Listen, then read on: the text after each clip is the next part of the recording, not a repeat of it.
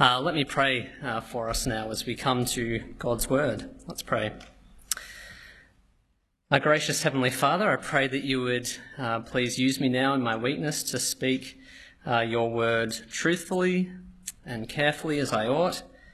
And Father, I pray that in your great mercy you might help us hear the voice of the Lord Jesus speaking to us through uh, his words uh, as we read them tonight. In Jesus' name, Amen. Uh, well, I think it's fair to say that we all want to live safe and secure lives. Uh, the chilling massacre in Christchurch over the weekend only served to reinforce this desire in me. And in this fallen world, it's true that we're never entirely free from danger or trouble. But I think there are times in life when you get a taste of how good it is to feel safe and secure. To feel like someone's protecting you, providing for you, sacrificing for you, or to use the language of our text, shepherding you. Uh, one of the true blessings of my childhood uh, was that I grew up with a father who, in many ways, was a good shepherd of his family. He was a guy worth listening to. Uh, incidentally, Dad was also a literal shepherd of sorts as well. Uh, for a number of years, he owned sheep and was a shearer for many of those years. But I'm going to his family shepherding here. See, by and large, I grew up happy, feeling a deep sense of safety and security uh, under his care. And I'll give you a couple of examples. Uh, for example, Dad was a hard worker. He provided all we needed in life. He, he put food on the table, school uniforms on our back, unfortunately.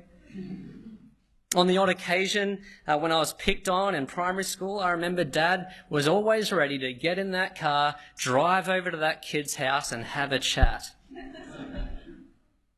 and when I did something stupid, Dad was ready in love to rebuke me and correct me. I remember this one time, uh, I was dawdling away in the backyard and I had picked this flower and I just saw an electrical socket and I stuck it straight in. It wasn't turned on, but when Dad saw me do that, uh, he let me know how dumb that was. now, see, now whether you've had a similar experience or not, the good news of this passage tonight is that there is actually someone far greater than my dad, or whoever that figure's been for you. Someone that gives far more than a few stable and happy years in north central Victoria, believe it or not. See, in this passage, we hear Jesus speaking. We hear him talking about life that is eternally secure. Life where you are known by the Son of God who keeps you safe and secure from death itself. We are told that it is Jesus who is our good shepherd and who brings his sheep life through his death. Now, I've broken this passage into three parts the picture of the sheep pen, the person of Jesus, which is where we'll spend most of our time, and the polarized response that follows Jesus' words. So, first, the picture of the sheep pen, verses 1 to 6. Now, it's important to recognize that this picture of the sheep pen follows directly after of the healing of the man born blind. You might remember that. Neil preached on that chapter last week.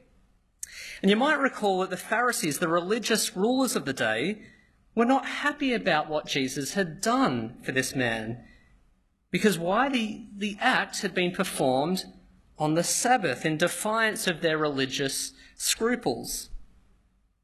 See, in their spiritual blindness, they refused to see the obvious work of God in Jesus. They could not rejoice over what God had done in this man. And instead, they actually bring that guy, you might remember, and interrogate him about his healing. And then they get angry at his refusal to reject the one who had given him sight. They write him off as a sinner, they throw him out of the synagogue, which was essentially declaring that this man, who was clinging to Jesus, had no place among God's flock. You see, in the eyes of the Pharisees, Jesus wasn't God's Messiah come to rescue his people. In fact, uh, chapter 9, verse 22 tells us that anyone who believed that Jesus was the Messiah was likewise going to be booted out by the Pharisees. See, Jesus was to them illegitimate. He was leading people astray from their influence, their power.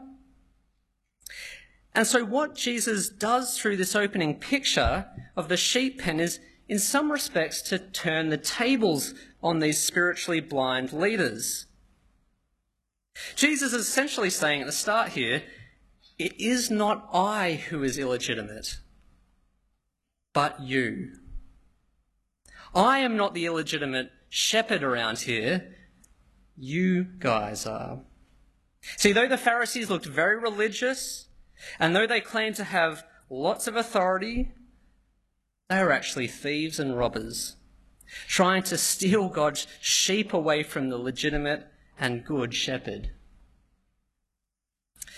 And you see, in referring to himself as shepherd throughout this passage, Jesus is claiming for himself the title of king. You see, unlike Jesus' audience, we might miss that reality in this text. But in the Old Testament, kings were known as shepherds. They were supposed to love and tend the flock that they were in charge of. But as we see in the Old Testament, most of the kings made a mess of that job. Ezekiel 34, which we just heard read out, is one of many Old Testament prophecies that speak of God putting a stop to this pattern of corrupt leadership and establishing his rule through the ultimate shepherd king. This shepherd king would be a good shepherd that the other kings were not. He would save his people.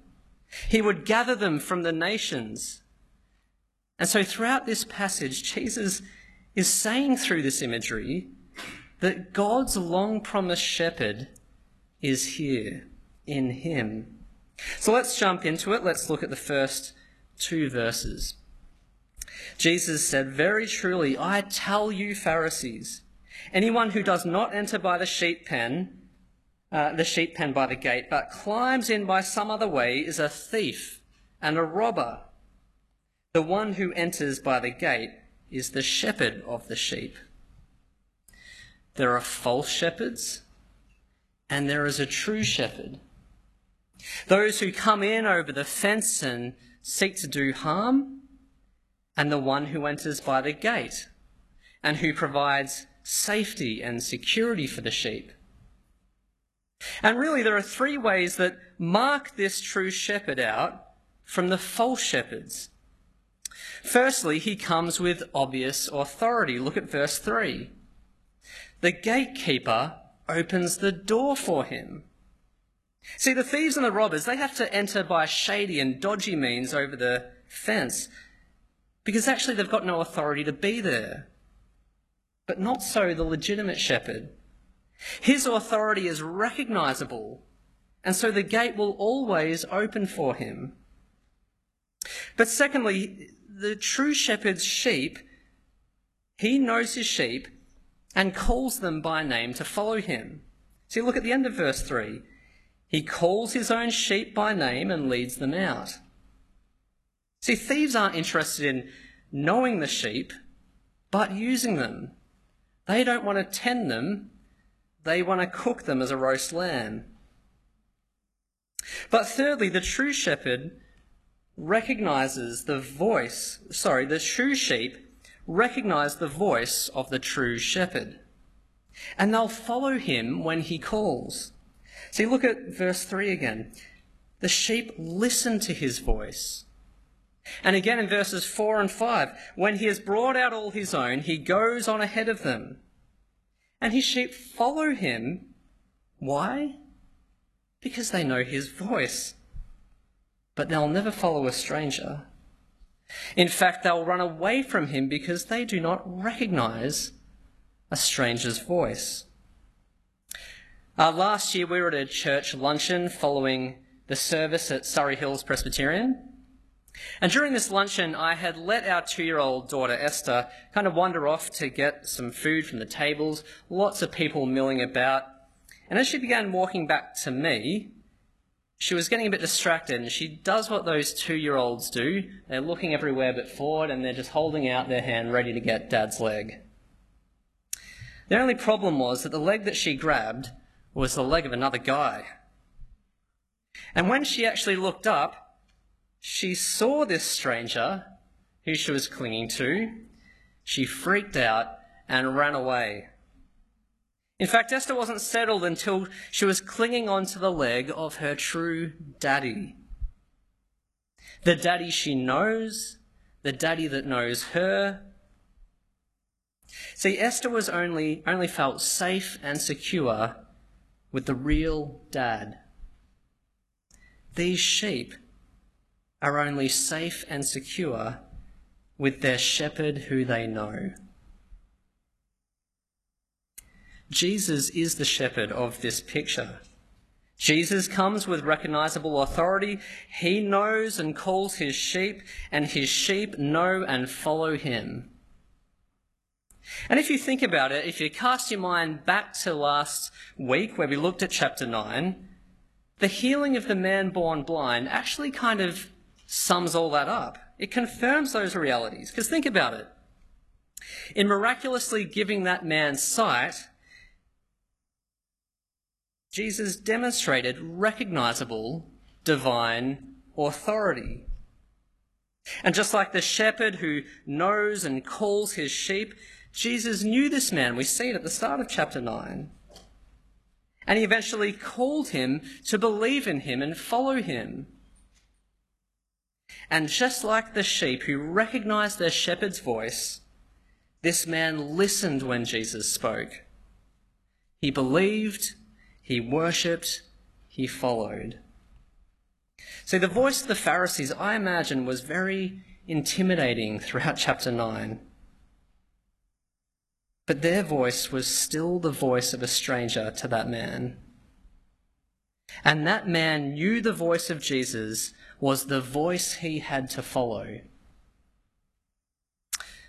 Well, in contrast to the man born blind, the Pharisees aren't really hearing the voice of Jesus uh, in this first part of our passage. Verse 6 tells us that they don't get what Jesus is telling them. And so Jesus goes on to give them two sheep related images that bring clarity about who he is and, and what he's come to do. Firstly, he is the gateway to ultimate life. And secondly, he is the good shepherd who pays the ultimate cost. Life for the sheep comes through the death of the good shepherd. So let's consider the person of Jesus the gateway to ultimate life. Life to the full. So look at what it says in verses 7 to 10. Therefore, Jesus said again, Very truly I tell you, I am the gate for the sheep. All who have come before me are thieves and robbers, but the sheep have not listened to them. I am the gate. Whoever enters through me will be saved. They'll come in and go out and find pasture. The thief comes only to steal and kill and destroy. I have come that they may have life and have it to the full. Now, if you had asked 17 year old Christopher in the late stages of high school whether I thought uh, being a Christian was really life to the full, I would have found that question difficult to answer. You see, for me, following Jesus in those years was actually incredibly lonely. Uh, there were no other Christian boys in my class.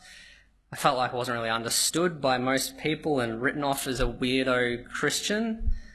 Uh, in fact, if I had to be honest, uh, I looked at the Christian life uh, as though it was more of a series of closed doors, closed gates. The door was closed on drinking and partying. The door was closed on dating relationships. the door was closed on sport on Sundays. And perhaps you too uh, are sitting here tonight and you're looking at the Christian life as more of a series of closed doors. But you see, Jesus isn't mincing his words here, is he? He's insistent that when we think of him and the life he gives us, that we should not be thinking closed door, but open gate. He is the gateway to salvation, he says, verse 9. Through him we have eternal life in the kingdom of God. And you see, eternal life doesn't just mean quantity of life where we live forever. He gives us quality of life too. See, even now, as we trust Him, we are restored into a right relationship with the living God through the forgiveness of our sins that Jesus brings. This relationship ensures that we are kept eternally safe and secure. You see, as a 17 year old Christian, I may not have fully grasped it, but I did have life to the full, and I still do as a follower of Jesus. See, I could say, and I still can say, the living God knows me. I am his child. He gives me his spirit. He gives me eternal life. I am kept safe and secure in his care.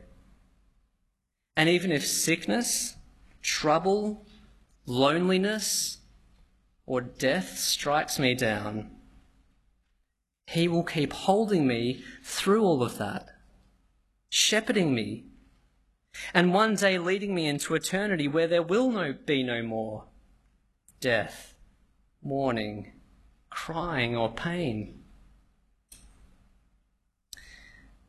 But notice also that, that Jesus' sheep here are those who also refuse to listen to the thieves and robbers. Verse 8. Those who seek to kill, steal, and destroy, verse 10. See, Jesus' sheep recognize that the words coming out of their mouth mean death, and they run from them.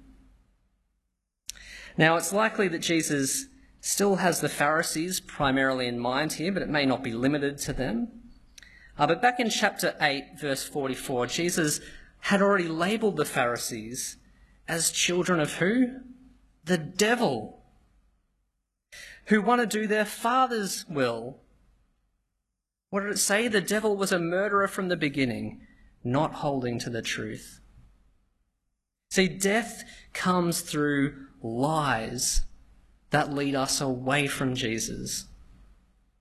Jesus' sheep, therefore, will not listen to deadly lies that deny their Saviour and deny Him as their only Saviour.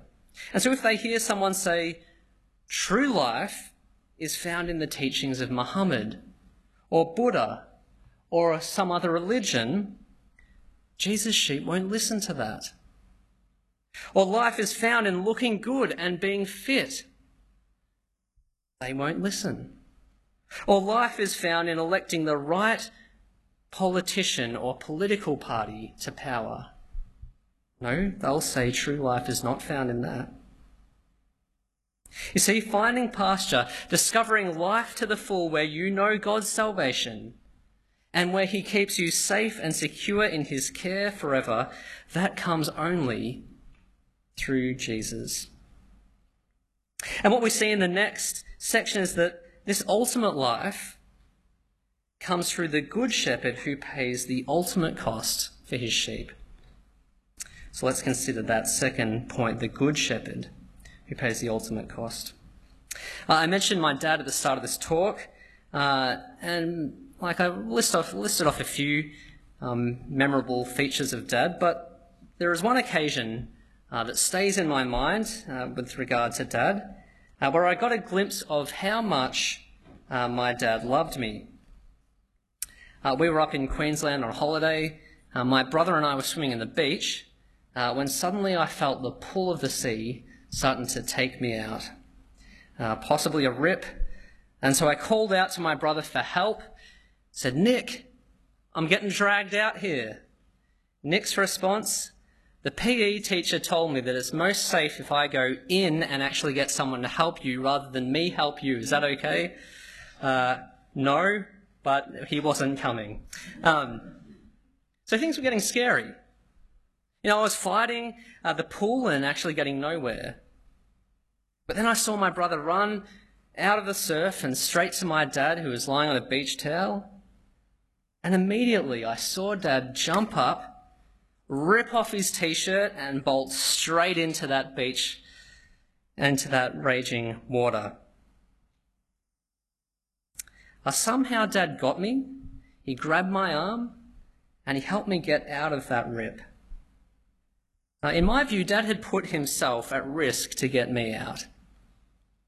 And that moment has always stayed with me as a reminder of the extent of Dad's love for me well, in verses 11 to 18, we see the extent of Jesus' love for his sheep. We see the lengths that the shepherd king goes to out of love for his own. And let me say, it's a whole lot more, a thousand times more remarkable than that little episode at the beach. You see, we're talking about the Son of God here who loved sinful sheep so much that he came into our world not just with the possibility of death, but with the certainty of death. The Good Shepherd comes on a mission to die so that the sheep might live. See, look at what Jesus says in verses 11 to 13. I am the Good Shepherd. The good shepherd lays down his life for the sheep. The hired hand is not the shepherd and does not own the sheep. So when he sees the wolf coming, he abandons the sheep and runs away. The wolf attacks the flock and scatters it. The man runs away because he is a hired hand and he cares nothing for the sheep. See, if you're a follower of Jesus here tonight, these words tell you how much Jesus loves you. He's not like some part-time worker getting paid 7.50 an hour who views you as nothing more than a temporary job. See, that sort of guy will just hightail it at the first sign of danger. You're not worth it. No, no, because Jesus owns the sheep, because you belong to him, he loves the sheep he loves you. And because he loves these sheep, he won't run from danger when the sheep are in trouble. Quite the opposite, according to this passage. Jesus runs directly into the face of danger for their sake. See, when Jesus talks about laying down his life, he is speaking about his death on the cross, which is to come, where the Son of God, the shepherd king willingly endures death on behalf of his sinful people. Now just think about that for a second. The shepherd dies for the sheep. Uh, I asked my dad on the phone the other day whether he would have ever died for one of his sheep. He said no. And I suspect that even the kindest first century Palestinian shepherd would probably say no as well. They might put themselves at risk, but they would never willingly die. See, what makes Jesus such a good shepherd is that he dies for his sheep despite who we are as sheep. I mean, think about our sheepish nature just for a minute with me. See, why do I get so angry over those little things and lash out, stamp my feet? Well, it's because at my heart I'm a sinful sheep. And why do I butt heads with other people when they get in my way and, uh, and they just frustrate my life? Well, at my heart I'm a sinful sheep. And why do I get myself stuck in the same thorn bushes and barbed wire of addictions over and over again? Well, because at my heart I'm a sinful sheep. And see, without our shepherd, we are neither safe nor secure. Death and judgment, because of our sinful hearts, it, it's always prowling around, kind of like that wolf, waiting to snatch us for eternity. We need a shepherd. We need a good shepherd. We need someone to save us from our sin because, well, sheep are really incapable of saving themselves. You don't dip them, you don't look after them, you don't shear them. Something's going to go wrong and they'll die. Dad explained it all in detail earlier this week. And you see, that's what Jesus does for us when he lays down his life at the cross to make his sinful sheep perfectly acceptable before God. Jesus does this despite who his sheep are, simply because they belong to him and he loves them. I mean, look at how he describes his relationship with his sheep in verses 14 to 15. I am the good shepherd. I know my sheep, and my sheep know me. Just as the Father knows me, and I know the Father, and I laid down my life for the sheep. Now, those words should absolutely blow our minds. So imagine what it would feel like to hear the Queen of our Commonwealth say that she knows us. Imagine if in her next Christmas address she just slipped in there, and I know Chris Shaw, and he knows me. Well, you'd be feeling pretty chuffed, wouldn't you? The Queen. But you see, this is the Son of God. Those who belong to Jesus have such a deep relationship with the Son of God that in some way it's a reflection of the depth of relationship that Jesus has with his Father. Doesn't that just blow your mind? But things get even more exciting as we see this saving relationship extend into the world. See, Jesus' words in verse 16 are signaling his plan to save and gather people from the nations. Look at verse 16.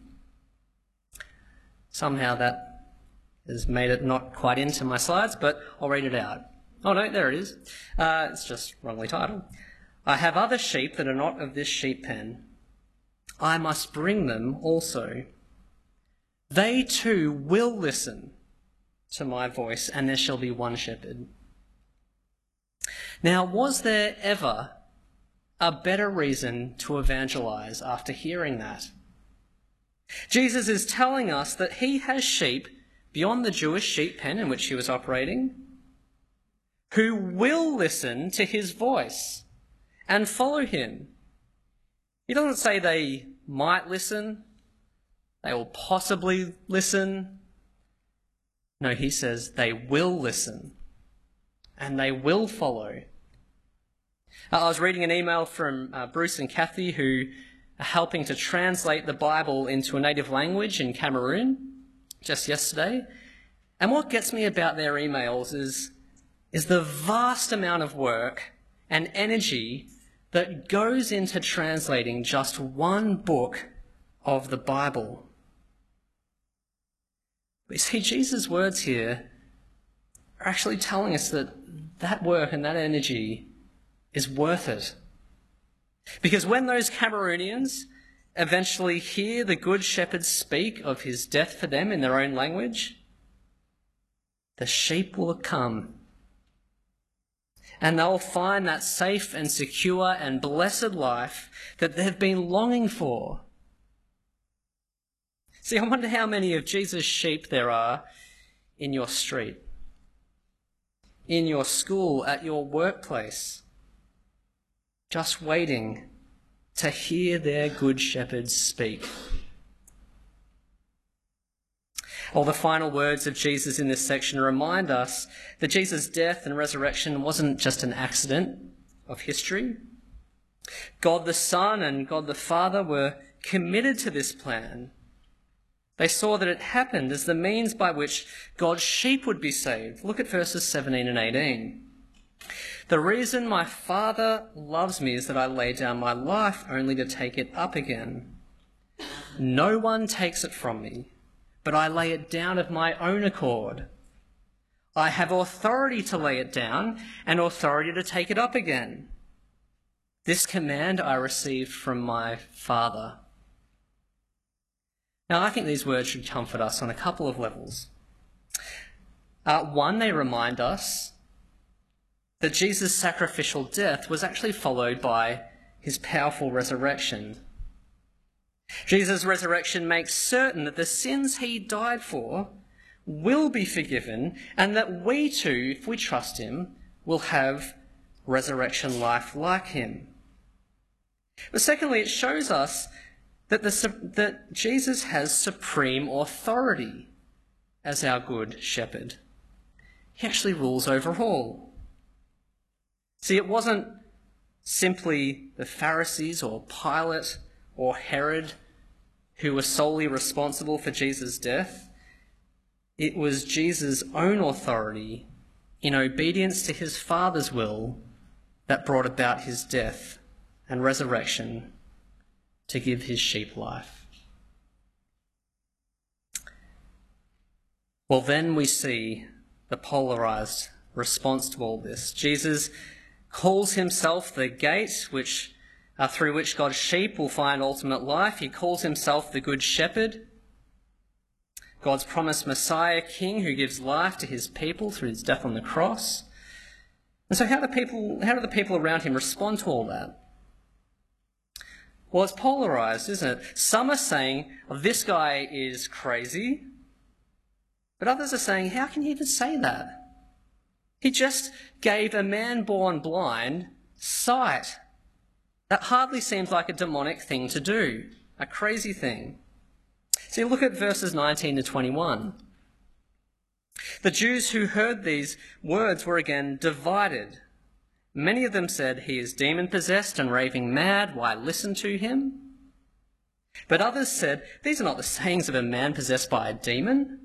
Can a demon open the eyes of the blind?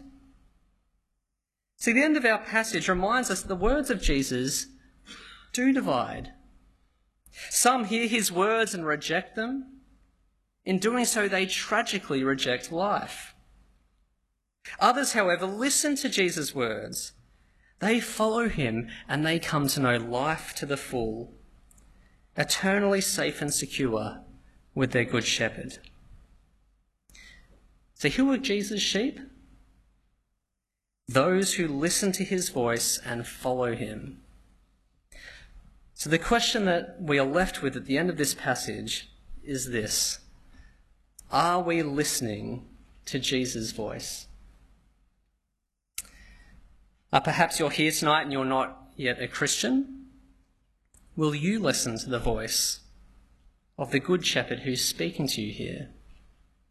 Will you follow him and find eternal life? Now, maybe you just need to hear more from Jesus before uh, you make any decision, and I think that's perfectly fine.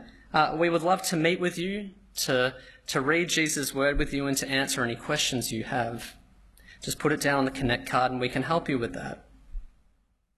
Uh, but I would just say, as an aside, too, that this passage reminds us, uh, is a reminder for us not to write off the shepherd on account of his sheep.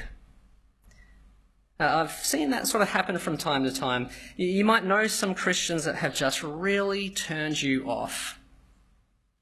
Maybe they've said or done things that have just been dumb or thoughtless. I'm sure I'm guilty of that. But at one level, that just shows that we are sinful sheep that need saving by our Good Shepherd. Uh, but if you're in that camp, let me encourage you to look beyond the sheep just for a moment to the shepherd. What's he like? Well, we've heard it tonight, haven't we? He's a good ruler shepherd who lays down his life so that you might know life to the full with God for eternity. Sheep are not worth following, but the shepherd certainly is. Uh, but I imagine most of you here tonight are already followers of Jesus. Well, the message is essentially the same thing. Keep listening to his voice and following him. Uh, Jesus' words all the words bound up in this Bible are life giving words that his sheep will seek to live by. Now, they'll struggle from time to time to listen to his voice. They'll make mistakes, they'll forget it, uh, because after all, we're still sinful sheep. But Jesus' sheep will keep returning to his voice. They will want to listen to it and to do what he says. And I think we need to pray for each other in this because competing voices are always in our ear and it's always a spiritual battle of who we're going to listen to. For example, you know, your boss asks you to lie to a client. But Jesus says his followers are to be honest. Whose voice wins? Uh, your girlfriend or your boyfriend pressures you to be more sexual in your relationship, but Jesus tells his followers that they're to be sexually pure.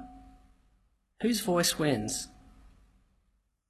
The voice in my own head says, I, I can kind of hold on to that grudge and nurture that loveless attitude to a brother or sister. But Jesus tells his followers to forgive and to love one another. Whose voice wins? You see, Jesus' voice deserves to win every time we come across it. Because it comes out of the mouth of the Good Shepherd, who can be trusted, who loved us so much that he laid down his life for us. It's not your boss, your partner, not even yourself whose word can be trusted to give you that eternal safety and security. Only Jesus. Uh, just in closing, uh, one of the results of growing up in a country Baptist church is that all these old timey hymns that just get lodged in your brain after being in this same little church for years on end. You'll be walking along the road and then just boom, blessed assurance comes in there or, or something else. Well, there's been one that has just been lodged in my brain for like the last few weeks. And it's, and it's become my brain's go to uh, when I'm rocking off our new baby Heidi to sleep. It's an old hymn called Leaning on the Everlasting Arms. And it has this wonderful refrain that says, Leaning, leaning safe and secure from all alarms, leaning, leaning, leaning on the everlasting arms. And as I've been humming this song and, and thinking about John 10 this week, as I've been rocking off Heidi, I've been reminded that the ultimate safe and secure life is actually not bound up in human arms, no matter how good they seem. See, Lord willing, my arms will provide safety for this child that I'm rocking off to sleep and security. But it will only be temporary and limited, won't it? Uh, just like my dad, who I've mentioned at various points, uh, uh his arms were strong for a time, but now they're older, they're weaker, he certainly couldn't run into the water and save me anymore. And the reality is that Dad has never been able to rescue me from hell and judgment. What that baby needs as I'm rocking her, what Heidi needs, what I need, and actually what all of you need, are the everlasting arms of the Good Shepherd the arms that don't grow weary, don't get old, don't leave us. Jesus is the one who died to give us life. He is the one who now lives to make sure that we are kept safe and secure in his good pasture forever. Let's pray. Our gracious Heavenly Father, we thank you that you have sent us a good shepherd. Thank you, Lord, that uh, our good shepherd came to die so that we might have life. Father, help that stay in our minds and our hearts so that we might, with joy and resolve, listen to his voice this week and do what it says, trusting that he brings us life and salvation in Jesus' name. Amen.